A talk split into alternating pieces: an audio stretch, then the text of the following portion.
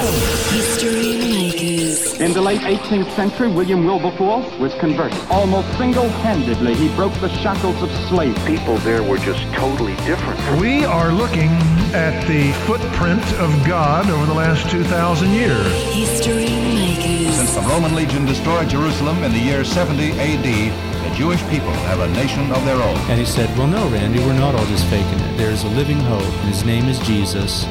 And I believe that that's really why you're here. Christ died for us. History Makers. Hi, and welcome to History Makers. I'm Matt Prater. Today we're chatting with Daz Chettle, Kiwi evangelist from the Global Gospel Movement. And uh, Daz, I've been a big fan of yours for a number of years, watching your Facebook videos and uh, caught up with you at a, a few events over the years. It's great to have you in the studio. Let's uh, find out a bit of your story. Thanks, where, where were you born and raised? Christchurch, New Zealand. And what was life like for you as a young fella? Yeah, it was pretty tough actually. Mum Mm-hmm. and my uh, my my dad was a workaholic Mm-hmm. and mum was an alcoholic, and they they really struggled with having us me and my sister when they were really young. Mm-hmm. So um, yeah, we kind of got neglect, neglected, and um, I I struggled with dyslexia. Okay. and they didn't understand. And back then, you know, the, the schools didn't understand really what dyslexia was either. So I kind of started on a on a bit of a back foot, really. Mm. Did you have a faith as a young age? No, Okay. no. What was your um, teenage years like? Did you get did you go down the wrong path and get into trouble? Or? Yeah, yeah. Um, I think with the the the struggling so much at school, and uh, my grandfather hated me, Right. and um, and I, I always tried to to have a relationship with him, but he'd always just push me away, push me away. You see, because his dad was a pedophile and his dad sexually abused him, Ah. and he he just couldn't be around me. So as a little boy, though, I mean, I remember as a six year old sitting on his knee, he pushed me off his knee and he said, "You are thick, just like your father," because I couldn't read some words on a page. And as a little little boy, I I, I I carried that. I I thought, yeah, I must be thick, I must be useless, I must be dumb. So um, yeah, my early teens, I just threw my my whole life into anything that would make me feel good, and it was a, a total road to destruction. You know, for those who haven't seen you, you've got dreadlocks, you've got tattoos, you've got ink and everything. Have you have you been like a surfer or you Yep, know? still you- surf, surfed to- yesterday. Oh, did you? Okay, Yeah, cool. You surfed in New. Zealand yesterday. Okay. And uh, were you in the wrong kind of crowd? You, you had a lot of addictions and things as a teenager, yeah? Yeah, yeah, yeah. So I, um, yeah, I was very much into the surfing scene, Mm-hmm. but also uh, I was a keen rugby player. Okay. More so for my dad. My dad really wanted his son to be a rugby player, Mm-hmm. and you know. Um, but for me, my heart was always either skateboarding or surfing, stuff that I could do just by myself. Yeah, yeah. Because I'm actually an introverted kind of guy. Okay. And then you found yourself in Australia at Wollongong in Mm. Yeah. your twenties. Is that right? Yeah. Uh, tell us what happened then. Yeah, well, we were partying. All, all I came over here, and we were we were party, partying all around the, the east coast. Ended up in Wollongong, and we just walked down the street one night, and uh, we heard doof doof doof. I thought, wow, that's a church. What the heck? I thought you'd hear an organ, and I said to my mate, hey, we should go in. So we went in because I thought there'd be girls at church and they'd have food. So I went into this church and uh, yeah, I was quite blown away. I thought, oh my goodness, what on earth are they doing? There's people and they had their hands up in the air. There was a lady running down the front of the church. She had a flag. I could not believe it. What on earth have you got a flag for in church, woman? You take a flag to the rugby. You do not have a flag in church. So I'm sitting there thinking, this is a cult. I'm in a cult. I've never been in a cult before. This will be quite interesting. But you see, the people were so happy. The people that I'd met, they were so happy. It, it actually annoyed me how happy they were. So I sit through the service, and this guy gets up to preach, and he said one line that has changed my life. He said that Jesus Christ was a good shepherd, and he left 99 sheep to go and find the one. Mm. And I just sat there and I thought to myself, I wonder if he'd ever come and find me. Mm. And as I was thinking that, I physically felt this warmth going up my arms Wow. and across my chest. I didn't think it, friends. I felt this. And it freaked me out. I thought, oh my goodness, what is this? And it went across my chest. And as it went across my chest, this warmth, this this pure love, I started weeping like a little baby. And uh, you know, I, I, I my whole life was just sex, drugs, and rock and roll to try and find love somewhere. And I was having a encounter with perfect love, and I had no idea that his name was Jesus Christ. And tell us how your life changed after that. Radically, man. Um, I uh, I just I wasn't even going to respond. The the preacher stopped preaching. He said, "Come down the front of this church." And I, I shook my head and went, "There's absolutely no way. I'm not going anywhere near you. You're a cult leader." And uh, but it was like God lassoed my heart. He pulled me down the front of that church. He said, "What you're experiencing is Jesus Christ. He loves you so much. He's not just a name in an ancient book." And uh, I said a prayer that I, don't even know what, what the prayer was today, to be honest. But what I do know, I walked out of that church a different man. And it was interesting. Interest. Well, it was interesting for me because being such an introverted young man, even though I'd be bold when I'd have a lot of drugs in me, I was a fantastic evangelist for the devil, man. Mm. I was so bold when I was wasted, but when I was straight, I was so scared, so shy, had panic attacks. But that all lifted off me, and I just wanted to tell everyone, and I mean everyone, that I met a God who is real and his name is Jesus. And I honestly didn't care what people thought. And I had a lot of people pushing back, and it just would not faze me at all. I just wanted them to know that Jesus Christ is alive from the dead, and I met him, and he's changed my life. And what he did for me, he wants to do for you. And how did you get into ministry after this? Well, it was crazy, man. Like people started inviting me to share at their uh, like youth groups, and and I'd never done any public speaking or anything, and I, I was so green. You've got no idea how green it was. Like I didn't know that you weren't allowed to swear when you're sharing your testimony in church. so I'd be dropping f bombs, and people were freaking out. But you see, they didn't realise that a month ago I was dropping LSD tabs, that I was sleeping with prostitutes. I had such a shift, in the swearing thing that just took a little bit longer to to drop off. And uh, that's how it happened. I just would share my story that hey, I don't know much about the Bible, but I, I met the the person that wrote the Bible. His name's God. He changed my life, man.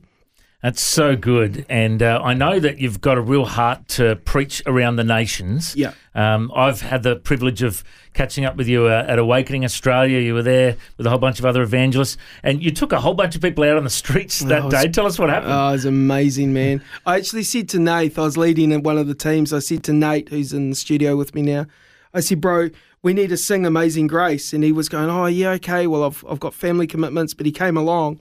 And, uh, and we just started singing Amazing Grace. And then I preached Amazing Grace. What is Amazing Grace? What does it look like? It looks like Jesus Christ being torn, torn apart on a cross, man. And, uh, and the crowd just grew. There was like, easily a thousand people. People with phones were up everywhere. People were um, uh, filming it, posting it. It went viral, man. Of uh, about a thousand plus Christians just singing "Amazing Grace" on the streets of Melbourne. It was powerful. Some of the testimonies that I've heard from us singing that song and preaching the gospel that day has blown my mind. So good, mate. And I know that's your passion, not for you just to preach the gospel, but for you to raise up and send out others. Absolutely. And you've launched the global gospel movement. Tell us all about it. Yeah, my heart is to um, is to train up young evangelists. You see, because no one really gave me a go. You know, I just kind of just kind of fell into it really. And, but I want to proactively open doors for my friends that my these young evangelists and and get them coming on trips with me. I mean, I was on 66 flights last year. I'm in I'm in different places every weekend, and I want to take these young evangelists with me, have them preaching on planes, have them coming into the pubs and the malls with me, and uh, and you know the, there's a lot of um, invites that I get that I can't go to because I'm just busy and I've got a beautiful wife and four children. So to be able to send these young evangelists to churches around New Zealand and Oz, that they could be tra- trained and equipped to share the fire of the gospel just like I do, because it's not about me, it's about the God that's in me. The same God that's in me rose Christ from the dead and lives in them and also lives in you. Amen. It's so good. And, and the reality is, we're all called to share our faith, but a lot of people are, are shy. Uh, I heard uh, recently that uh, you got kicked out of a Freemasons hall Yeah. for preaching the gospel. Tell us Yeah. what happened there. Okay, so uh, I was doing a, a, a job for a guy who used to own a uh, drain lane company in Christchurch, plumbing and drainage sort of thing, and uh, doing this job. And the guy said, "Hey, do you want to come to a meeting?" And I said, "Yeah, I'd love to. What's the meeting?" And he said, "Yeah, would you like to come to the meeting?" I went, yep, yep. Like I said, what what is the meeting? I'm keen to come, but what's the meeting? And he said, oh, it's at the lodge. And I said, oh, cool. The Masonic Lodge. And he goes, yeah. And I said, yes, I'd love to come. so I come along just by myself and uh, walked in and met all these lovely men. And they all had their little, I'm not being disrespectful, but they wear these little pinny things. And they all had them on. And, and I thought, wow, this is interesting. Checkerboards all over the floor. And one guy got up and he opened the book of Isaiah and started reading. And I just I just thought, what a wonderful time to tell these beautiful men my story. So I just stood up and said, Hey guys, my name's Daz. So good to be here. I don't want to interrupt the meeting, but uh, as I was actually interrupting the meeting, now that I think about it, the, the lovely man that invited me just went whack and he punched me in the side of the cheek. I didn't even see it coming. He blindsided me. And then they all just jumped on me and started beating the absolute, absolute snot out of me. And they, they picked me up and they threw me out on the footpath. I had blood pouring out of my face. I'm bawling, saying, Guys, what are you doing? I just wanted to tell you that Jesus Christ is alive and he loves you so much. And, uh, you know, what would possess someone to do that? What would possess someone to stand up and preach the gospel in front of 150 Freemasons in a Masonic lodge hall? I'm so glad you asked.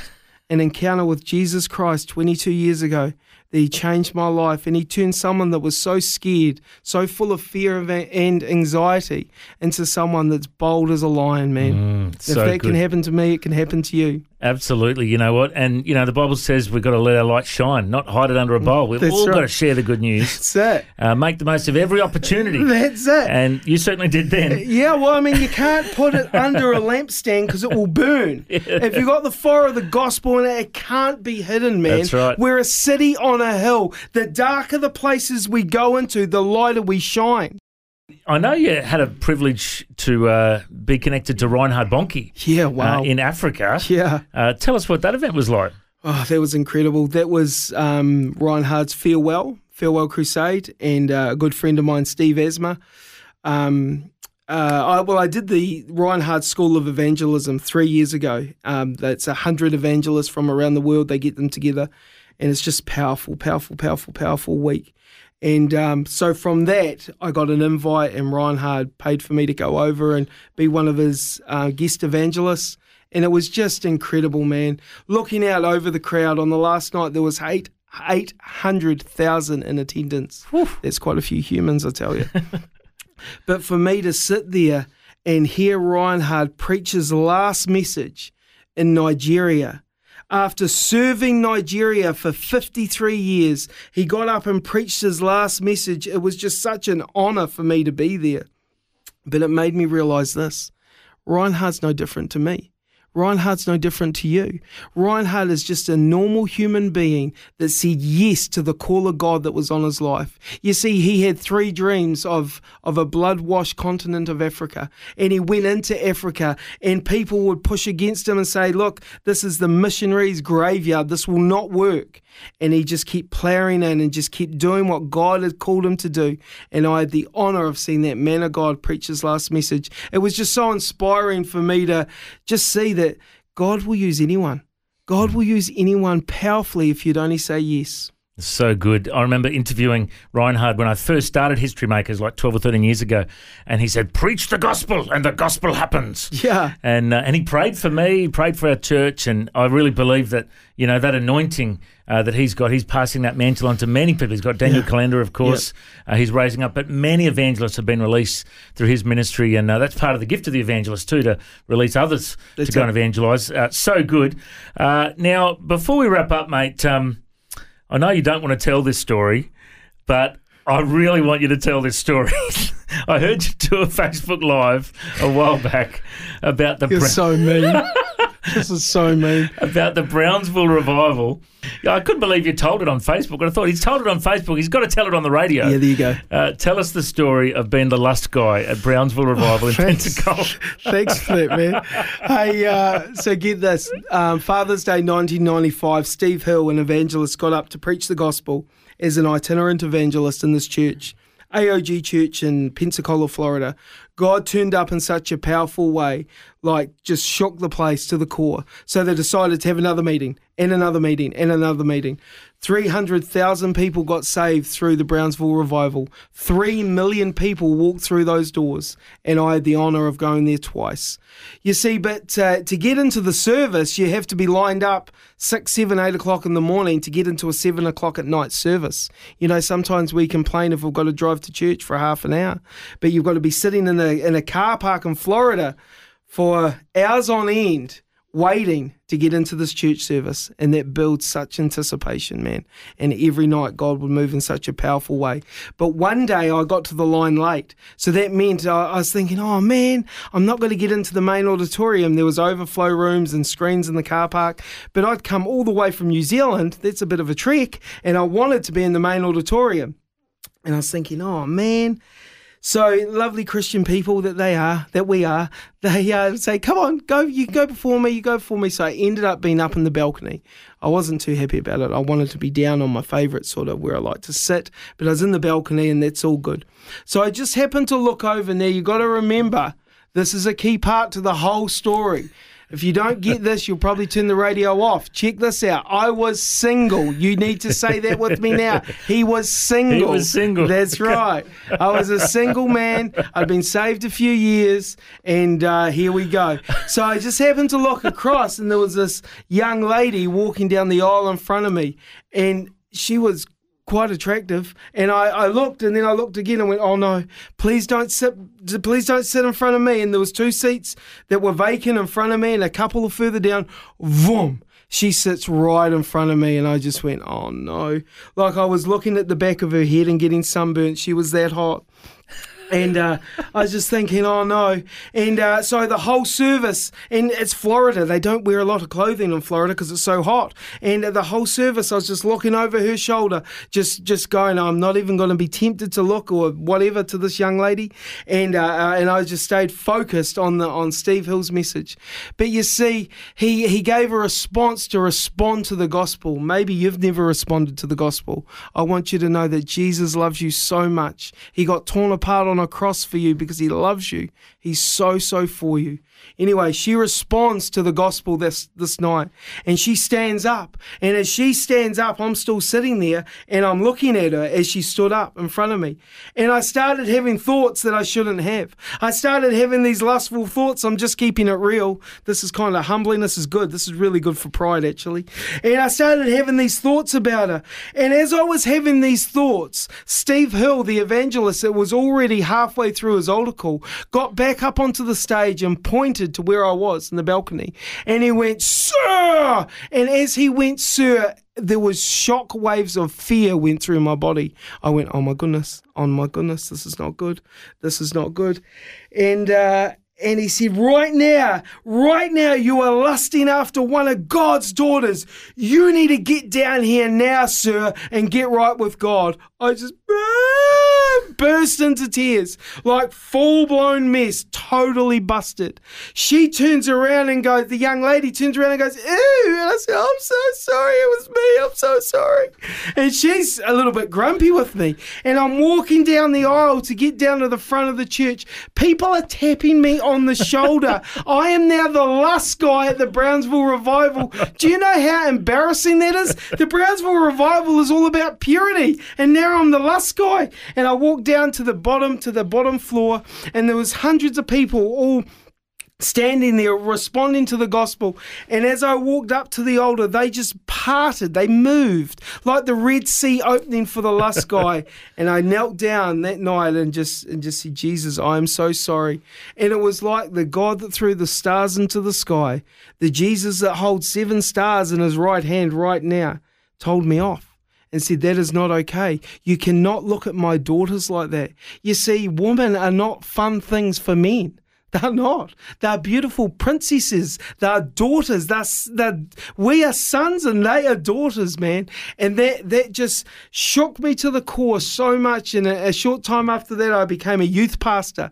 And I would be too scared to look at the, uh, and I was single, man, and a young man. I'd be too scared to look at the young ladies in my youth in a, in, a, in a way that wasn't pleasing to my father because I was so scared that my father would put my thoughts up on the overhead projector screens. Mm.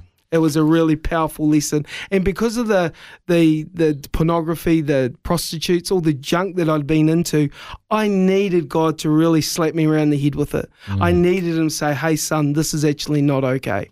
So powerful and so real and so genuine. Thank you for sharing your story with us.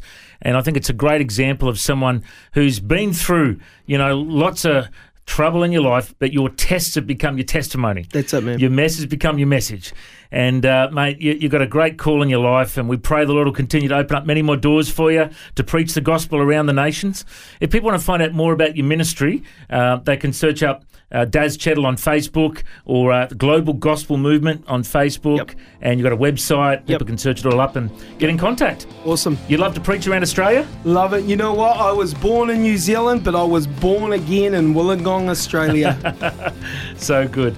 Mate, I reckon you're a history maker. Thanks for joining us. Thanks, mate. Thanks for joining us on History Makers. If you'd like to listen to this interview again, just go to historymakers.tv. There you'll find links to Facebook, Twitter, and Instagram. You can subscribe to our iTunes podcast or check out our YouTube clips. History Makers is a faith based ministry, and we appreciate all of your support. The vision of History Makers is to share the good news of Jesus all over the world. If you've got a suggestion of someone we can interview, send us an email info at historymakersradio.com. God bless you. Have an awesome day. I'm Matt Prater, and why don't you go and make history? History Makers. History Makers is proudly sponsored by Bible League, who serve the local church and other partners around the world by providing Bibles, scripture materials, and training to help people meet Jesus. They provide God's Word to a lost and needy world. Bible League plants Bibles in prisons, among persecuted Christians, and in poor nations, bringing the love and light of Christ into many people's lives around the world. Make history today by joining our friends at Bible League and planting a Bible that will help someone meet Jesus. Go to bl.org.au. Station sponsor